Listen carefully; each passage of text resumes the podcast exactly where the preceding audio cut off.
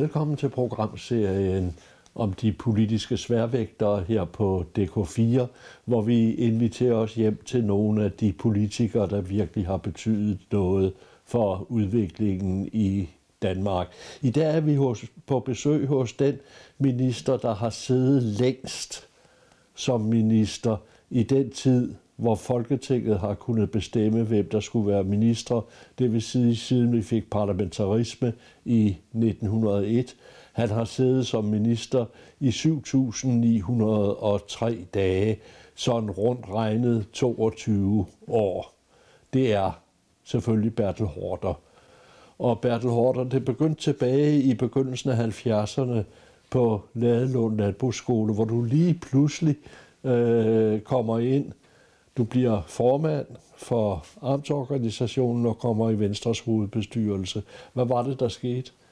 Jeg var indbudt til at holde et folkeligt foredrag, og det gjorde jeg.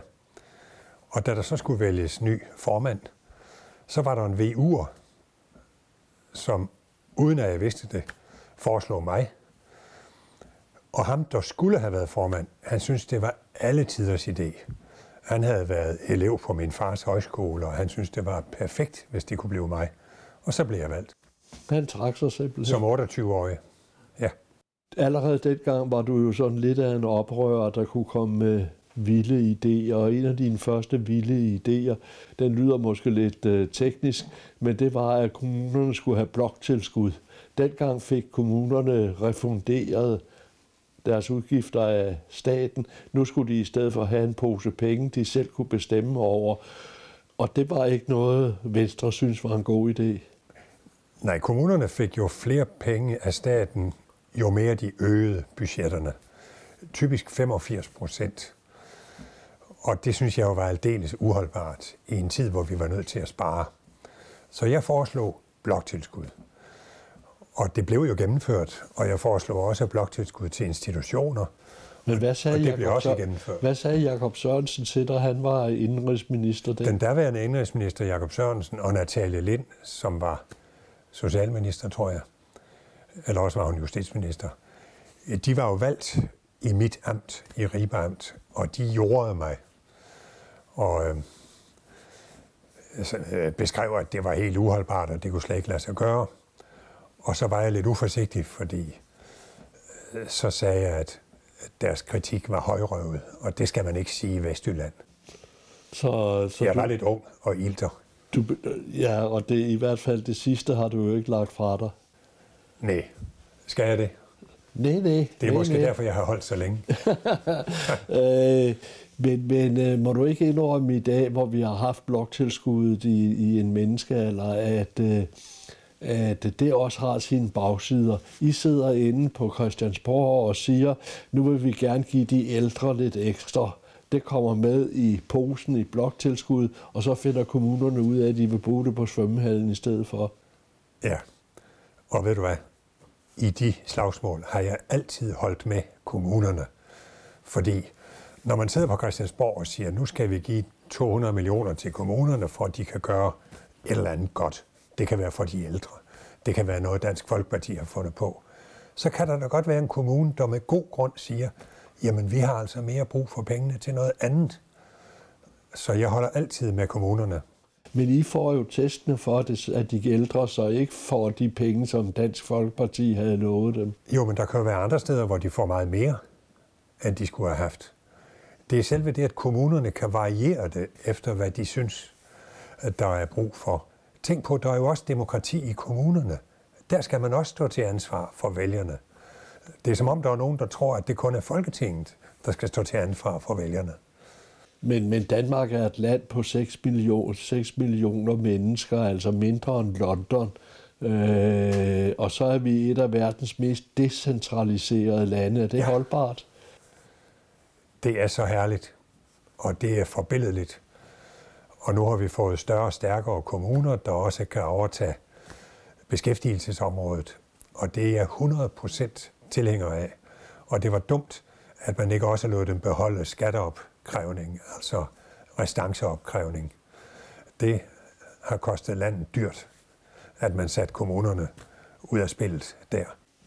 Det har jo blandt andet ført til, til til det sammenbrud, vi godt kan tale om i skat ja. i dag. Øh, men det var vel egentlig også en venstre idé. Jamen, det tror jeg, at der var. Vi havde jo otte skatteminister på kort tid. Så næsten alle partier har været fedtet ind i det, og ingen har noget at sige de andre på. Men nu har jeg jo lov til at være bagklog, og det skulle man ikke have gjort. Du flyttede til Aalborg og blev opstillet i Tistedkredsen, øh, og du sagde ja til at øh, blive opstillet til Folketinget i 1973. 70 er sådan et dejligt år 10, for der var valg i alle de ulige år, ja. og det er så nemt at huske. Øh, du blev opstillet i Tistedkredsen, men i valgkampens løb, der løb du ind i visse vanskeligheder med en herre Jørgen, Jens Jørgen Thorsen. Ja, der var både spørgsmålet om fri abort, og der var spørgsmålet om Jens Jørgen Thorsens Jesusfilm, som jo forarvede mange, og så var der hele debatten om Christiania. Og jeg havde nogle lidt for friske meninger, tror jeg. Jeg mente, at hvis man havde noget imod Jens Jørgen Thorsens Jesusfilm, så kunne man lade være med at se den. Og jeg mente også, at det, der måske var problem med Christiania, det var, at der ikke var lige så stor frihed andre steder i samfundet. Det var lidt for friskt. Det var lidt for friskt, men Christiania var vel i bund og grund et liberalt projekt. Øh, det var jo det, jeg antydede. men, men det skulle man ikke gøre i Tisted. Nej. Nej, og så endte du... Og så var øh, der Bent Hallers bog på biblioteket, som også var forarvelig. Ja. Altså den der forarvelighedsdagsorden, den var jeg ikke rigtig med på. Og det var jo blandt andet de lokale missionsfolk, som var efter mig. Har du, har du altid haft det, du er jo grundvigianer om nogen, har du altid haft det vanskeligt med missionsfolkene? Missionsfolk kan være noget af det mest frisindede, der findes, så jeg vil ikke slå alle over en kamp. Og da jeg sagde farvel til Tistedkredsen, så blev jeg jo inviteret til Sæbykredsen, som også var domineret af missionsfolk. Og da jeg spurgte, hvorfor de, øh, hvorfor de dog ville have mig, når de vidste, at det ikke gik så godt i Tisted, så sagde formanden Christian Søndergaard, jo, men her i Uansøslen må man godt have en anden mening, hvis bare man har den på en alvorlig måde. Og så var jeg slået til ridder af Nordjylland, og jeg blev nummer to ud af de fem, der blev valgt. Og du kommer i Folketinget som øh, ret ung, og som nyvalgt medlem, der skulle man i hvert fald dengang holde sig meget stærkt tilbage, og helst finde sig en mentor, en, der kunne lære en op i folketingsjobbet. Hvem var din lærermester? Jeg havde jo skrevet flere bøger, og jeg var meget høj. Altså, jeg var, jeg var selv hjemme, som det hedder. Men Christoffersen var min store inspirationskilde. Og han er den, jeg har lært mest af. Og også den politiker, jeg respekterer mest af alle dem, jeg har været ude for. Du kom i socialudvalget. Ja. Og det var måske ikke lige frem det, du havde, du havde tænkt dig, at du skulle. Du ville hellere noget med undervisning og kultur og sådan noget. Det er jeg nu ikke sikker på, fordi jeg havde jo nogle idéer om at reformere velfærdsstaten. Og derfor passede undervisnings- og socialudvalget mig godt. Og i socialudvalget mødte jeg jo Eva Gredal og Palle Simonsen. Eva Gredal var socialminister. Og vi tre, vi havde det rigtig godt sammen. Og jeg lærte også meget af Palle Simonsen. Under Eva Gredal nåede det traditionelle velfærdssamfund vel sit højeste, på, højeste punkt? Ja, ja. Og vi havde jo du må, du, du må da høre blandt dem, der synes, at hendes bistandslov, den var simpelthen for dyr til nogensinde at kunne realiseres. Det ved jeg ikke. Jeg havde størst problemer med, med efterlønnen, som kom senere. Og så var jeg dengang, som så mange andre, i princippet modstander af fuld folkepension til alle. Jeg kunne ikke forstå, hvorfor AP Møller skulle have folkepension. Men så blev vi jo så højt beskattet, og så kom der andre problemstillinger. Det betyder ikke så meget, at de rige for folkepension. Du mødte også øh, i Socialudvalget, som var meget stærkt besat dengang i Folketinget. Der mødte du også en, øh, et medlem som Inge Krog fra Kristelig Folkeparti, der jo gjorde sig meget bemærket på det tidspunkt. Jamen, jeg elsker sådan nogen som Inge Krog og Birte Røn Hornbæk. Uh, Inge Krog skal man ikke tage fejl af. Hun var altså, hun var selvfølgelig intermissionsk, men hun var en karsk og vidunderlig dame, for hvem intet menneskeligt var fremmed. Og det kunne jeg godt lide. Hun var herlig.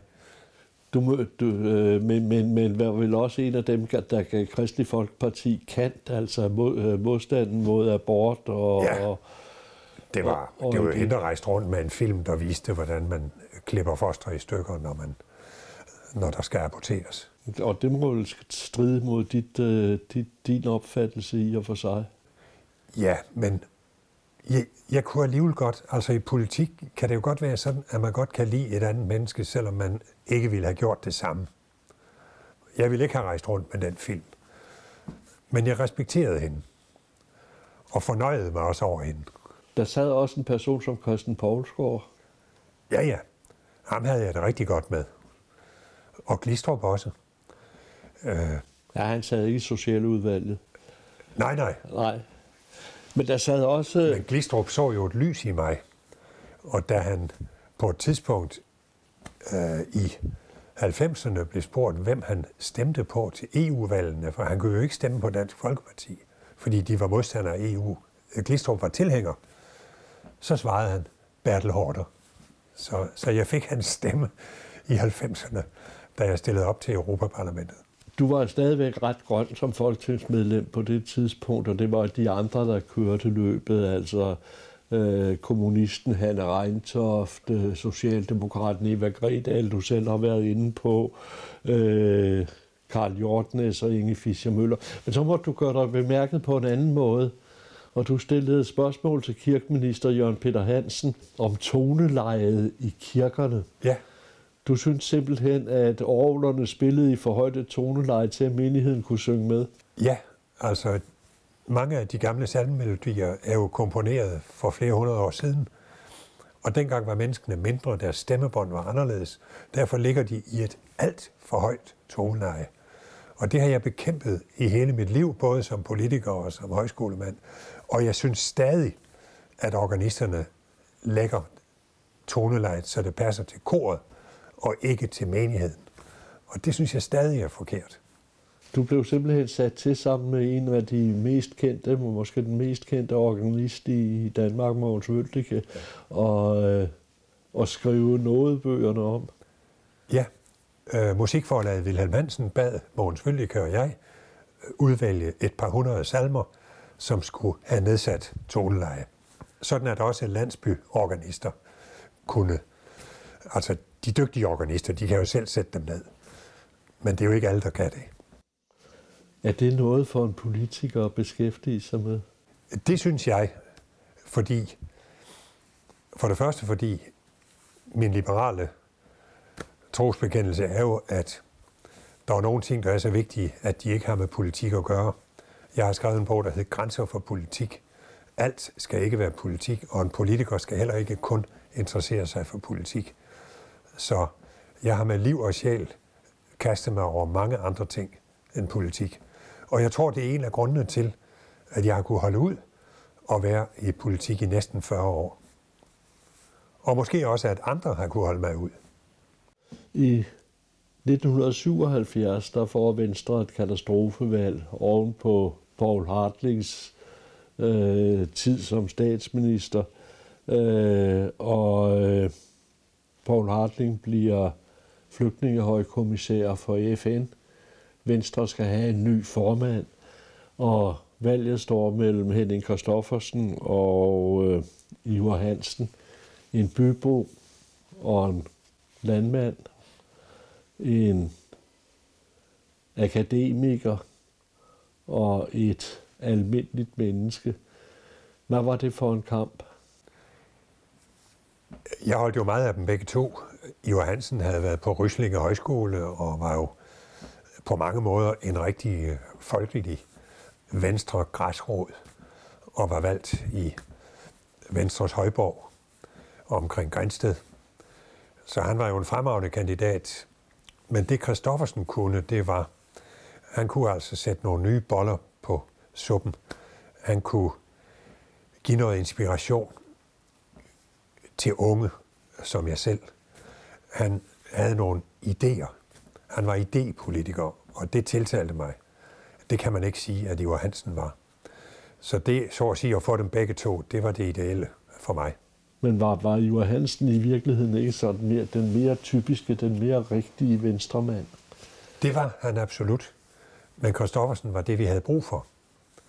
Og han blev jo, da han så ikke så længe efter blev, blev finansminister, så viste jo han, hvad han kunne.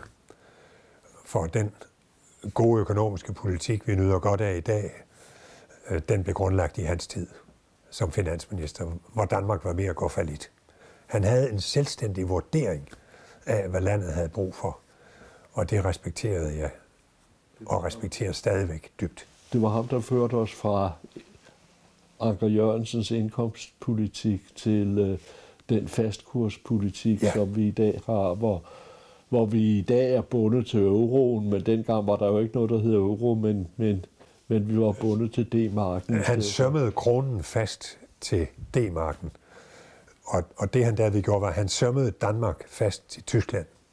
Og Tyskland har jo fra 20'erne denne skræk for inflation og for, for store offentlige udgifter. Så derfor er Tyskland øh, et godt sted, når man er ved at gå for lidt, fordi man bruger for mange penge. Og sandheden er jo, at øh, vi ligger utroligt tæt på tyskerne, når det gælder mentaliteten. Det taler vi ikke så meget om, men øh, vi er meget tæt på dem. Det kan man også læse hos Thomas Mann, som mener, at prøjserne er nærmere ved danskerne end ved sydtyskerne. Og det tror jeg, vi må indrømme. I 1977 der bliver også valgt et nyt folketingsmedlem, der hedder Uffe Ellemann Jensen. Ja, og jeg var begejstret. Og han kom jo ind som helt ny, og det var sådan set mig, der skulle have været politisk ordfører, men jeg pegede på ham, fordi jeg synes, han var bedre til det. Han var slagkraftig, han, kunne, han havde fået et formidabelt valg i Aarhus, og så var vi begge to for at forsøge en SV-regering. Det gik jo ganske vist dårligt, men at det var godt at forsøge det. Det lyder som om, du ikke havde ambitioner dengang, men det havde du jo i virkeligheden. Du så jo dig selv som minister, og, og det, ja. blev først, det blev først realiseret, da Slytter bliver, da Slytter bliver statsminister. Øh, ja. Og der måtte du næsten på det nærmeste tvinge dig selv ind på ministerlisten. Ja, altså, jeg synes jo for det første, det var så tåbeligt, at Paul Hartling ikke ville tale med Glistrup i 1975. Der kunne Paul Hartlings regering jo være fortsat.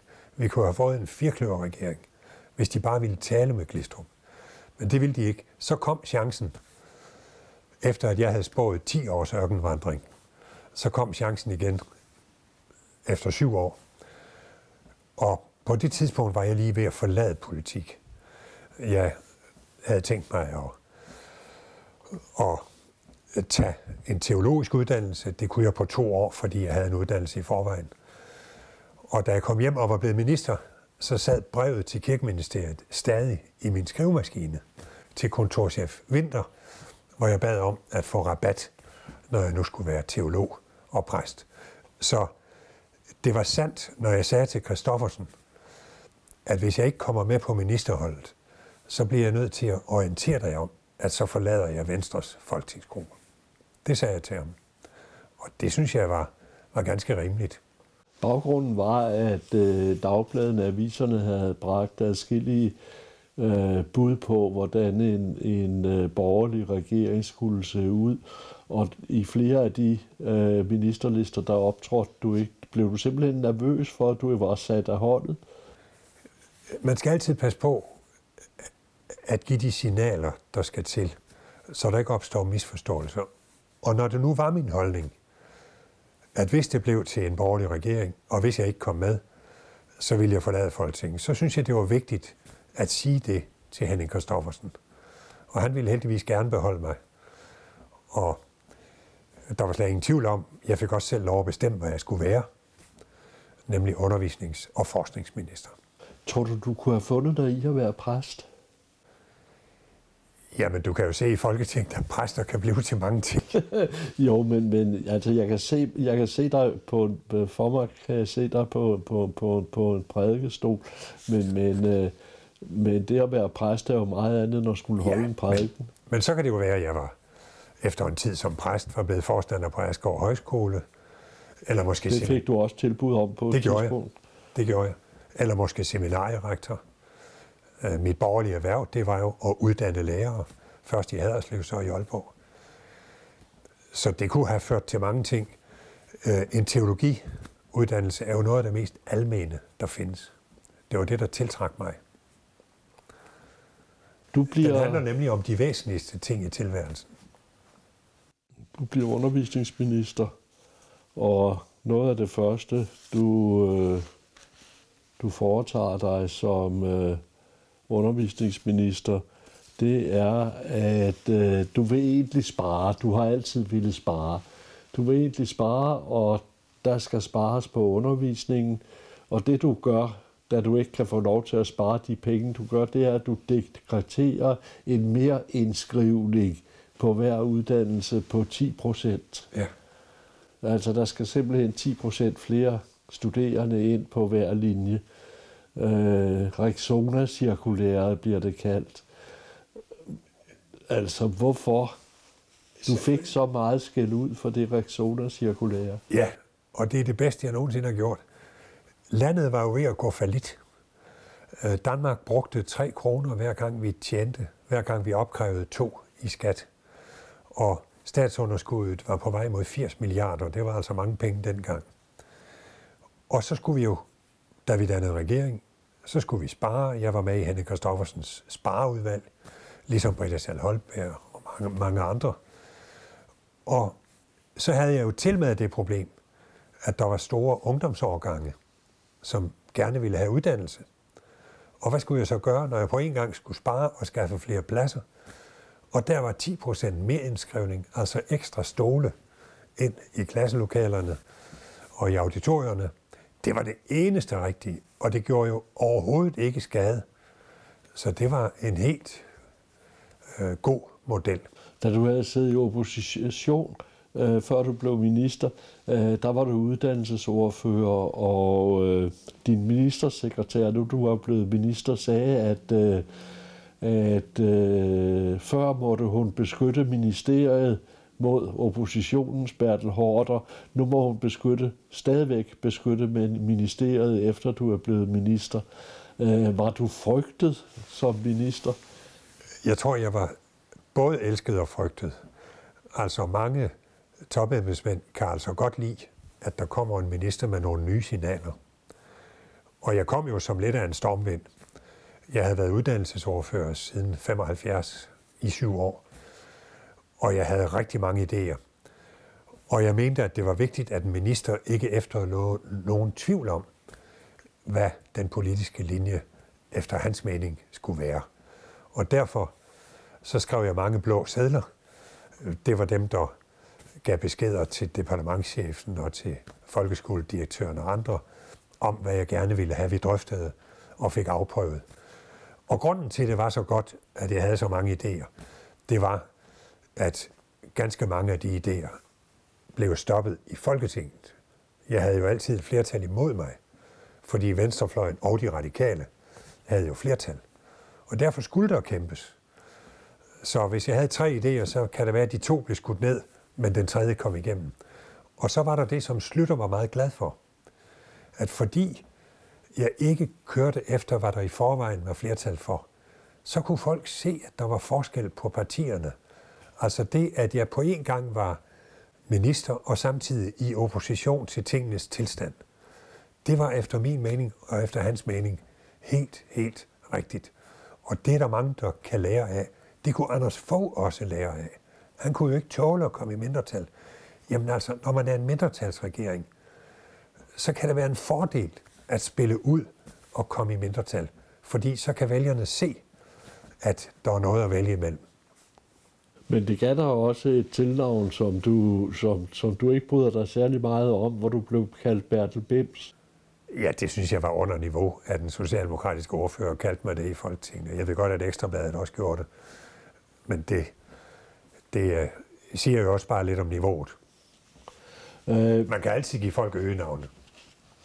Du, øh, du nedlagde også det centrale uddannelsesråd.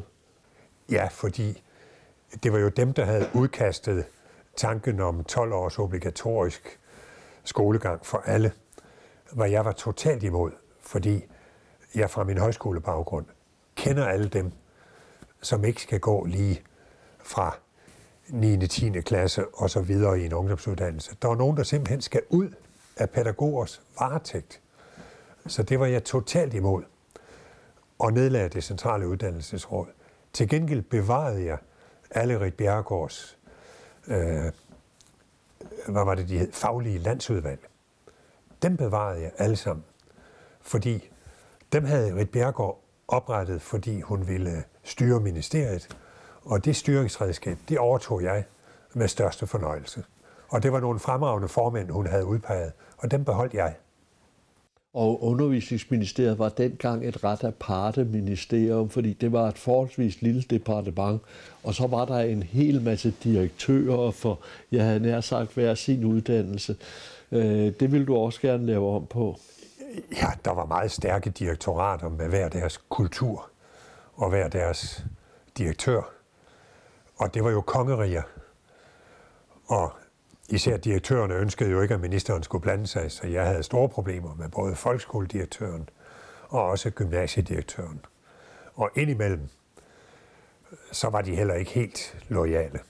Men det behøver jeg ikke fortælle om her. Det ville ellers være spændende. Ja. Asger Braunsbach Jensen. Jamen, nej, ham har jeg jo ikke haft. Ham har du ikke haft. Og han og jeg, vi ville have haft et perfekt samarbejde. Vi er personlige venner den dag i dag. Øh, nej, altså, jeg kan fortælle en sjov og uskadelig historie, at jeg sammen med departementchefen havde besluttet, at nu skulle seminarierne have mere selvstyre. De skulle have større ledelsesrum. De skulle have større frihed til at lave lidt om på læreruddannelsen, hvis de synes det var godt. Så gik der et års tid, og så var jeg med toget og sad over for en mand, jeg genkendte. Han var rektor på Holbæk Seminarium. Og så spurgte jeg ham, hvordan går det med, med det nye ledelsesrum? Så sagde han, det vil jeg have spurgt dig om, for det er jo ikke blevet til noget. Da jeg så kom hjem, så spurgte jeg, hvad er der blevet af det der nye ledelsesrum? Så sagde seminariechefen, kampmand, så sagde han, jamen ved du hvad, ved nærmere eftertanke, så synes jeg ikke, det var en god idé. Og det hang jo sammen med, at det, det berøvede ham for nogle beføjelser. Det er sådan en lille sød detalje, synes jeg. Den kan jeg godt tillade mig at fortælle. Og han synes jo, at det var for min egen skyld, at han havde opgivet det.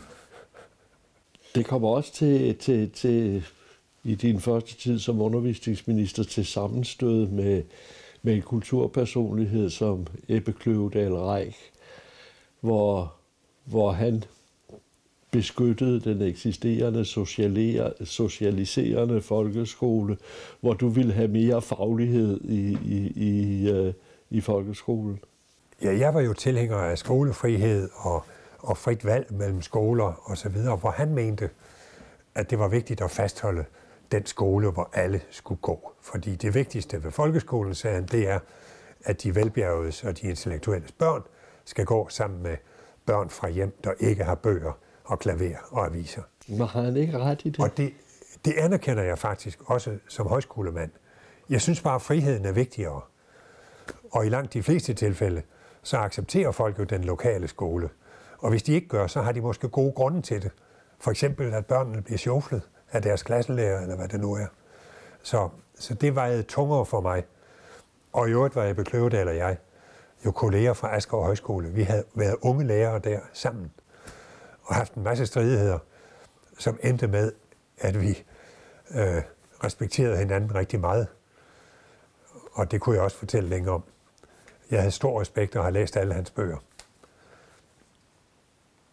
Slytter lavede jo i sin øh, 10-års regeringstid øh, forskellige regeringskoalitioner. Det startede med fire partier, så blev det tre partier, så blev det til to partier. Øh, og på et tidspunkt kommer de radikale med. Øh, og det er jo nærmest hjerteblod for de radikale, at øh, de skal have undervisningsministerposten. Og det kan du jo godt se, det er en trussel mod dig. Så den skriver du dig ud af. Ja, der var en lang kamp imellem V og K om, hvorvidt vi skulle bøje os for det radikale krav. Men Uffe Ellemann holdt fast. Og så var det, jeg selv fandt på og sagde til Slytter, hvis du vil noget, så kan du jo give de radikale højskolerne og de frie skoler, selvom jeg selv var højskole- og friskolemand. Og det blev løsningen. Hvad jeg jo tror, Uffe var lidt sur over. Jeg tror ikke, han synes, jeg skulle have givet den indrømmelse. Men det gjorde jeg. Og, så bliver Og det gjorde jo, at Ole Vi og jeg bevarede det rigtig gode forhold, vi havde. Selvom han havde bragt mig i mindretal igennem 10 år gang på gang, så, øh, så blev vi alligevel gode venner. Så du må dele med, med, med Ole V. Jensen. Hvordan gik det? Det gik perfekt. Vi havde jo fuldstændig samme holdning til højskoler og friskoler. Så der var ikke noget politisk. Hvordan os. ser, hvordan ser du, hvis vi lige skal lave et sidespring, så er, øh, da der blev forhandlet finanslov, øh, øh, Mette Frederiksens første finanslov, øh, der var det en socialdemokratisk idé øh, at skære voldsomt i øh, friskolernes frihed øh, ved at øh, sige, at hvis der var øh, over 50 procent af, af, af eleverne, som øh, havde anden etnisk herkomst, så, så, så kunne de ikke få tilskud. Hvad- Hvad siger en friskolemand til sådan noget? Ja, det var jeg rystet over, at hun kunne finde på at foreslå. Selvfølgelig skal vi stille krav. Frie skoler skal stå mål med det, som folkeskolen leverer. Men det kan ikke nytte noget at stille krav om, at man skal have en bestemt hudfarve eller have en bestemt baggrund. Øh, Det går altså ikke. Og i øvrigt, nogle af de tyrkiske skoler er jo fantastisk gode. Øh, Jeg ved ikke, hvordan de gør det, men deres elever klarer sig enormt godt. Så selv en indvandrerskole Så der ville, kan du, jo have, være god. der Og, ville du have været lodret imod. Så der er, der er grænser for, jamen, hvor... det kom jo heller ikke igennem, øh, Nej, blandt nej, andet på grund af der, var, der, der, der, er, der er grænser for, hvor stor en frihed en friskole må have. Du siger, de skal, de skal lære det samme som i folkeskolen. Ja, det skal de. Altså, de frie skoler har den frihed, at de selv bestemmer, hvordan og hvornår og hvorledes. Men selvfølgelig skal børnene lære at skrive og regne, og de skal have historie og kristendomskundskab osv. Medmindre deres forældre skrev under på, at de selv vil undervise dem i religion, så kan de få lov til det. Og den paragraf, den har jeg jo holdt fast i. Nu Den kan er jeg ikke- forhindret Nu kan jeg ikke huske, i at blive var, ændret gang på gang. nu kan jeg ikke huske, om det var dig som undervisningsminister, eller det er en af de senere, øh, der greb stærkt ind over for en øh, friskole, som øh, ikke ville undervise i Darwin. Ja, men det synes jeg også er forkasteligt. Så, Fordi- så der går altså en grænse. Ja, man må ikke holde eleverne i mørke. Men det er klart, jeg er jo selv blevet hjemmeundervist. Forældrene kan jo tage børnene hjem, og så kan de jo fortælle dem, hvad de vil. Men selv hjemmeunderviste børn skal jo lære det, der svarer til, hvad man lærer i folkeskolen. Der kom en fra kommunen og besøgte os, da jeg blev hjemmeundervist, for at sikre det. Min, min far smed ham så ud, men det var, det var så en anden sag. Og så Øh. hørte vi ikke mere fra ham. Men det var nok fordi, at der ikke var det store problem med mig. Ole V. Jensen løber ind i nogle problemer omkring tvindskolerne. Ja. Han mener, øh, og det var der et stort flertal i Folketinget, der mente, at, at tvindskolerne havde udviklet sig til en koncern, øh, og det må man ikke ifølge friskoleloven. Jo, det måtte man nemlig godt dengang. Okay, Men det er det, der så er blevet lavet om på grund af tvind. ja, men, men inden sagen, altså skolerne var økonomisk afhængige af hinanden, øh, og der kommer der så et... Øh, en længere historie, men det ender med, at Ole V. Jensen lovgiver mod en håndfuld tvindskoler. Ja, Og det støtter du. han lukker dem ved lov, og det blev støttet af stort set hele Folketinget. Dog ikke Rønn Hornbæk, som mente, at det var i strid med forfatningen, altså med grundloven. Hvad hun jo senere fik ret i. Men hele den juridiske verden, øh, alle topjuristerne i Danmark, var jo enige med Rønn Hornbæk. Ja, men jeg tror, det betød noget for os andre, at Ole Vi, som var radikal, gik ind for det.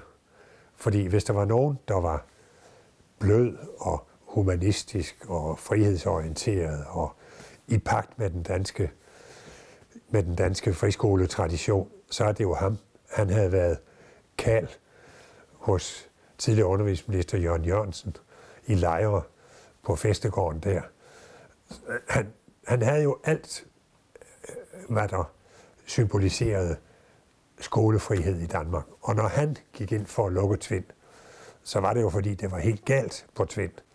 Og det var det også. Han gjorde det bare på en forkert måde. Og da han så blev kuglet ned i højesteret, så måtte Folketinget så gøre det, som jo så var nødvendigt. Så måtte man opstille en hel masse regler. Blandt andet om, at skoler måtte ikke have fælles ledelse, de måtte ikke have fælles lokaler, der måtte ikke dannes imperier. Og den lovgivning blev meget restriktiv, og den plager de, de frie skoler den dag i dag. Så for de frie skoler havde det været meget bedre, hvis man bare havde lukket dem, der var problemet, i stedet for at underkaste dem alle sammen en masse byråkrati. Men, der var Men sådan meget, er der så meget. Loven skal jo holdes. Der var en meget øh, hæftig debat i Folketinget om, om, omkring Tvindloven. Ja. Og der gik en, øh, et gammelt, erhverdigt medlem på talerstolen og sagde, at det her var ikke den smukkeste dag i demokratiets historie, nemlig Rigsgaard Knudsen. Øh, der var mange, der gjorde grin med Rigsgaard Knudsen og kaldte ham det omvandrende cirkulære. Hvordan havde du, øh, hvordan havde du det med, med en type som ham? Han er faktisk den eneste, der har krævet min afgang.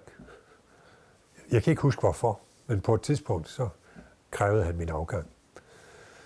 Øh, men jeg havde meget stor respekt for ham, fordi det var ham, der var trafikminister under postskandalen. Og der var jeg næstformand i Finansudvalget. Og det, at han for det første virkelig gjorde, hvad han kunne ved den skandale. Og da så Anker Jørgensen blev blød over for postforbundet, tror jeg det var, så gik Rigsgaard af i protest, fordi statsministeren ikke respekterede den linje, han havde lagt. Det var flot. Så respekt for Rigsgaard.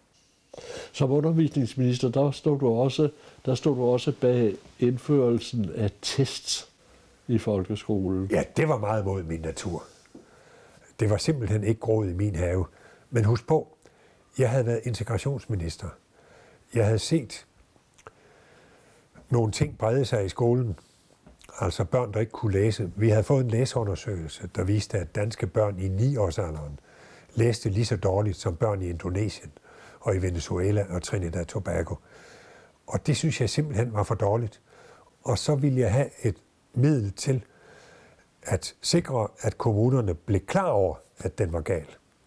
Det var jo det, de test skulle afsløre. Nemlig, når der var hele klasser, og måske halvdelen ikke kunne læse. Det er jo en form for centralisering, du laver ja, der. med god samvittighed. Altså, jeg har aldrig været tilhænger af, at skolerne selv skal bestemme, hvad børnene skal lære. Men jeg har været tilhænger af, at de selv skulle bestemme, hvordan de ville undervise. Altså hvordan, men ikke hvad. Du står også bag udarbejdelsen af en demokratikanon. Ja, og det begyndte med en litteraturkanon og en historiekanon, og så kom en demokratikanon. Og så kom til sidst Brian Mikkelsens kulturkanon. Men, uh, men uh, demokratikanonen skulle udvælge 35 punkter, som uh, var væsentlige for vores forståelse af demokratiet, begynder allerede det gamle Grækenland, det gamle øh, Athen, og går hele vejen op øh, over... Og køkkenmødinger og kejser Augustus og, og det hele. Den vestfalske fred, som ingen ja. aner, hvad går ud på. Nej, men, som den er godt, vigtig. den er vigtig, ja. Det, den, den, vi lægger den lige så stille til side, men den er vigtig. Øh, og slutter af med, med Salman Rushdis øh, De sataniske vers, hvor han hævder, at en del af Koranen er skrevet af Satan, hører den hjemme sammen med højskolebevægelse røret i 1848-49, der gav os grundloven, øh, de gamle øh, grækere i, i Athen, hører Salman Rosti hjemme der. Var det ikke ren politik? Jeg synes, professor Jespersen og hans udvalg så rigtigt og klart, da de satte Salman Rushdie på, for de så, at der var en et kultursammenstød på vej. Og det var jo det, der eksploderede netop i Danmark med Muhammed-krisen. Så jeg synes nærmest, man skal beundre forslagstillerne for, at de var visionære. Og så siger du 35 punkter, der var 29 i min tid, og jeg tror, det er fordi, der er kommet flere til. Okay, men øh, det, det, det skal vi ikke skændes om. Men, men, men du sætter altså Salman Rushdie på linje med oplysningstiden i 1700-tallet. Ja, jeg synes, det var nærmest synsk at sætte den på, fordi den var så, så øhm, ubegribelig set med vestlige øjne.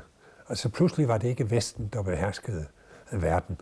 Pludselig var der nogen, der havde stor magt med olie og så videre, som kunne genere os. Stoppe for oliehanerne. Indføre censur. Forfølge folk. Idømme dem dødsstraf, selvom de går rundt her blandt os. Og det er jo det, der har bredt sig. Så alt for mange må have personlig beskyttelse i dag. Det lever jo som coronaen midt i blandt os. Stadigvæk. Og det bliver værre og værre, jeg er bange for. Du fik også en øh, karriere i øh, EU-parlamentet. Hvad synes du om at sidde dernede? Jeg ville jo egentlig hellere have sagt ja til at blive forstander på Askov Højskole, men det ville min kone og børnene absolut ikke. Og så fandt min amtsformand og min kone ud af, at jeg kunne da komme i parlamentet. Og det, det blev jeg jo utrolig optaget af. Det var skrækkeligt i starten, men jeg blev dybt optaget af det. Og jeg tror, en af mine gode egenskaber, det er, at jeg altid ender med at holde af det, jeg arbejder med.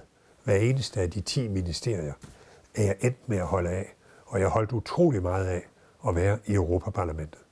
Man skal elske det, man får. Det kan diskuteres, hvor, hvor stor indflydelse Europaparlamentet har i dag, men det er uomtvistet, at dengang du sad der, der var den mindre. Absolut. Øh, er det ikke stadigvæk sådan, og var det ikke især sådan, dengang du sad der, at, at øh, EU-parlamentets indflydelse er omvendt proportional med deres selvforståelse?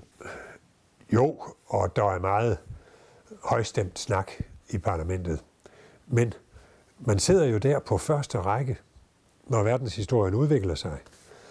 Og så kan man jo selv påtage sig opgaver. Jeg gjorde jo mig selv til udstilling til udsending til Kosovo, midt under Kosovo-krigen. Jeg blev menneskerettighedsordfører i en tid, hvor der virkelig var brug for at stramme op på dem, hvor der var lande på vej ind i den europæiske union, som, skulle, som altså skulle lære at overholde menneskerettigheder. Jeg fik jo nogle utrolig vigtige opgaver. Det var alt sammen noget, jeg selv fandt på. Og, og det er også noget andet, jeg tror, jeg er god til. Nemlig at finde på noget, i stedet for at sidde og vente på, at andre skal give mig du vil, du ville egentlig gerne have været øh, kommissær. Øh... Ja, og jeg forstår stadigvæk ikke, hvorfor jeg ikke måtte blive kommissær, men det var jo i to omgange, jeg blev vraget. Men jeg havde det forkerte køn. Det må jeg jo erkende. Det kunne jeg ikke lave om på. Det sagde jeg også. Det blev Marianne Fischer, Marianne Fischer Bol, der, der, der blev det i stedet for dig. Ja. Hvorfor en post skulle du have haft i kommissionen efter, efter det, du gerne ville? Jeg ville gerne have haft noget så kedeligt som forskningsministerposten. Fordi forskningsministeriet... Forskningskommissærposten. Ja, ja, det er jo fremtidsposten. Og det er jo et område, der fik tre gange så mange penge i løbet af kort tid, og hvor der har været alle tiders muligheder for at lave politik også, og gøre den europæiske union stærk i forhold til USA og i forhold til Kina. Jeg havde været meget aktiv forskningsminister. Jeg vidste, hvor meget der er at gøre inden for det område, som har med fremtiden at gøre. Men Anders Fogh ville hellere have noget, som havde et større budget, og det havde landbruget jo, selvom det skrumpede. Og Marianne fischer blev en fin kommissær som integrationsminister, der, der øh, måtte du leve med Søren Krav og Jesper Langballe. Det gik samtidig, har jeg lavet mig fortælle, temmelig højrystet til. Ja, ja. Der, der var en nat, hvor jeg sagde til Jesper Langballe, at man skulle fandme ikke tro, du var præst. Og der var også en, en, en, en øh, en situation, hvor du nær havde kastet hele forhandlingsmaterialet i hovedet på ham. Ja, det var ved samme lejlighed. Det var ved samme lejlighed. Men du skal lige huske, at hvis der var nogen, der respekterede hinanden, så var det Jesper Langballe, Søren Krav og mig. Vi kendte jo hinanden fra tidligere, og vi agtede hinanden. Og øh, det er jo det, der er vigtigt i politik, at selvom man ikke er enig, så kan man jo godt agte et andet menneske. Og den nedvurdering af Dansk Folkeparti i almindelighed, og Søren Krav i særdeleshed, den har jeg aldrig deltaget i. Han havde format. Han havde bare forset sig på EU og på hver indvandrer. Og der var jeg ikke enig med ham. Men han har format, og hans måde at argumentere på var altid værd at lytte til, fordi han var så dybt forankret i dansk historie og litteratur. Ja, og det, det kan bekræftes, for på det tidspunkt var der to talere i Folketinget, der kunne fylde presselogen i Folketingssalen, og det var Søren Kraup og Svend Augen. Og når de kom ja, og, og jeg vil nævne Auli Blackman, altså det ene færøske medlem. Ja, han kunne også. Men som det, også det, var, det var nu, det, taler. Det var nu på en anden måde, eller en anden baggrund, vil jeg sige. Ja. Men hvor var, hvor var, hvor var øh, altså hvis du skal trække grænsen mellem Dansk Folkeparti og det venstre, du stod for som, som, øh, som øh, integrationsminister, hvad kunne så få dig til at sige nok er nok? Jamen, øh, vi ser jo klart nu, hvordan Danmark desværre lukker grænsen. Det gør Sverige ikke. Og nu overvejer regeringen også at lukke grænsen for de svenskere, der arbejder på hospitaler og plejehjem i Danmark, i København. Og det synes Dansk Folkeparti er fint. Jeg synes, det er noget af det værste. Så der er virkelig en kant. Og det har der været hele tiden. Så grænsebommen, det Jeg er, er øh, kerne dansk og grundvigianer, men jeg er også europæer. Og jeg går ind for at løse problemer, ikke at flytte dem. Og, og, og det er jo det, man gør, når en tysker ikke må køre op i sit sommerhus på vestkysten. Øh, bliver der mere corona af det? Nej, det gør der ikke. Men det kan da godt være, at der er et enkelt coronatilfælde, der flytter til vestkysten. Jo, nu, det, det er jo en ganske speciel situation, men hvis vi nu tænker på dagligdagen, som vi forhåbentlig kommer tilbage til igen om et års tid eller halvandet, øh, så vil grænsebommen jo stadigvæk eksistere. Ja, desværre. Desværre. Men, men, altså, ja, jeg har et helt andet syn på Danmarks plads i Europa. Jeg mener, hele min historiebevidsthed siger mig, at det går kun godt for Danmark, når vi har så mange alliancer som muligt. NATO var redningen, EU var redningen, og det er det stadig. Og vi skal og WHO er redningen. Vi skal samarbejde internationalt, og vi skal være med i UNESCO, selvom de samtidig laver dårlige ting. Fordi små lande som Danmark kan kun leve og ånde i et internationalt retssamfund, hvor der er samme ret for små som store lande. Det er min trosbekendelse. Du var med, du var med til som øh, integrationsminister og, og indføre loven om øh, forbud mod hadprædikanter i, øh, i Danmark. Og som gammel grundvigianer, så må du vel give Grundtvig ret i, han var jo ikke den store politiker, men øh, i, øh, i den grundlovgivende rigsforsamling, der sagde han, at det, der skal forbydes, det er ikke det, man siger, men det er den handling, man foretager. Og alligevel kan du forbyde hadprædikanter i Danmark. Ja, det var på kanten, og det var ikke, da jeg var integrationsminister, det var, da jeg var undervisnings- og kirkeminister. Og der blev jeg formand for Lars Lykkes imamudvalg, som skulle gøre noget ved det, som TV2 havde afsløret, nemlig at man kunne få nogle skrækkelige råd hos imamerne i moskéerne. Og det var jo en vanskelig sag, for det havde med ytringsfrihed at gøre.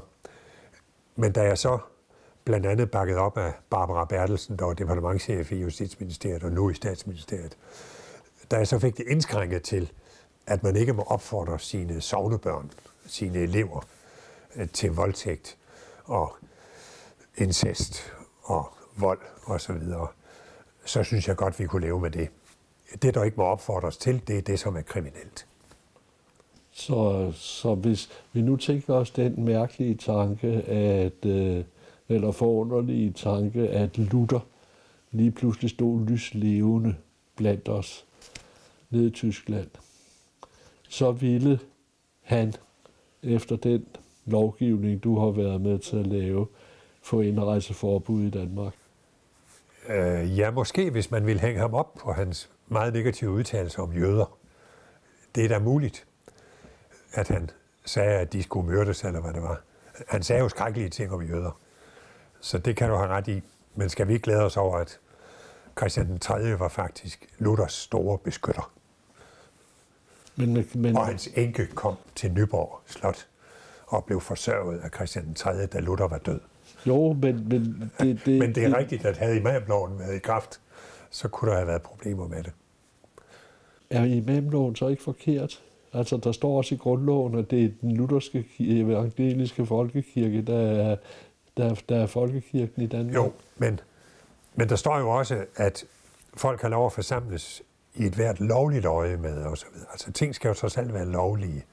Og det der med at opfordre øh, sin menighed eller sine elever til at gøre noget ulovligt i Danmark, selvom det så kun er en opfordring og ikke handlingen, så synes jeg, at det er en misbrug af den autoritet, man har som imam eller som lærer.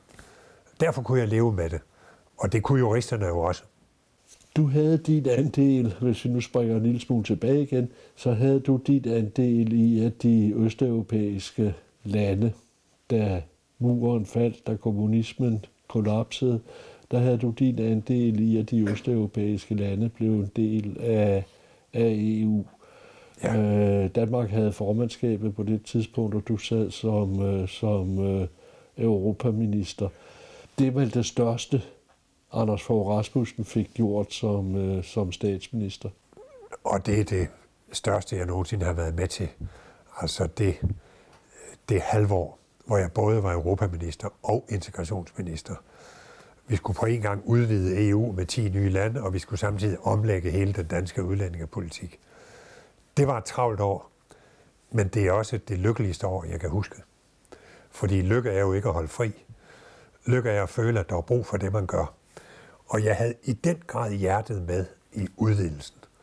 Det mirakel, at de baltiske lande, at Polen kom ind i EU, det er jo det bedste, der er sket. Det forvandlede jo Danmark fra randstat til kerneland. Det vi altid har drømt om. Til sidst ville du gerne have været formand for Folketinget, og der kom igen en kvinde i vejen, nemlig Pia Kærsgaard. Du havde igen det forkerte køn. Men Nej, vi... Venstre havde tabt valget, og derfor synes Dansk Folkeparti, at, at de som næststørste parti skulle have posten. Og mit parti var ikke interesseret i, at jeg skulle få den. Og, og det var de heller ikke sidste gang. Så, Men du vil så jeg gerne... kan kontakte mit eget parti for det. Du ville gerne have været formand. Ja. Øh, det synes jeg havde været en fin afslutning. Hvilken slags formand ville du være blevet, hvis vi nu, hvis vi nu tager to formænd fra Venstre? Christian Majdal, som var en type, og Thor Petersen, som var en anden type. Hvem af dem ville du have lignet? Åh, oh, jeg tror, jeg ville have været en tredje type, fordi jeg ville have kastet mig over de folkestyreproblemer, vi har også under coronakrisen, med kæmpe bemyndigelser, med manglende folketingskontrol med regeringen, selvom det er en mindretalsregering. Jeg synes, vi kan lære blandt andet af Norge og andre lande. Også de her ulidelige undersøgelseskommissioner, som koster helt vildt mange penge og tager mange år, hvorefter de ikke får nogen som helst betydning. Hvorfor gør vi ikke som i Norge? og har et mindre redskab, som hurtigere kan træffe en afgørelse. Jeg kan love dig, at der var sket noget, du var, hvis jeg var blevet for. Du havde lignet Erling Olsen mere? Ja, det tror jeg faktisk. Bortset fra, at jeg bestemt ikke ville have forøget personalet i Folketinget. Det ville jeg have reduceret. Tak skal du have, Bertel Hårder, fordi vi måtte komme og besøge dig. Selv tak.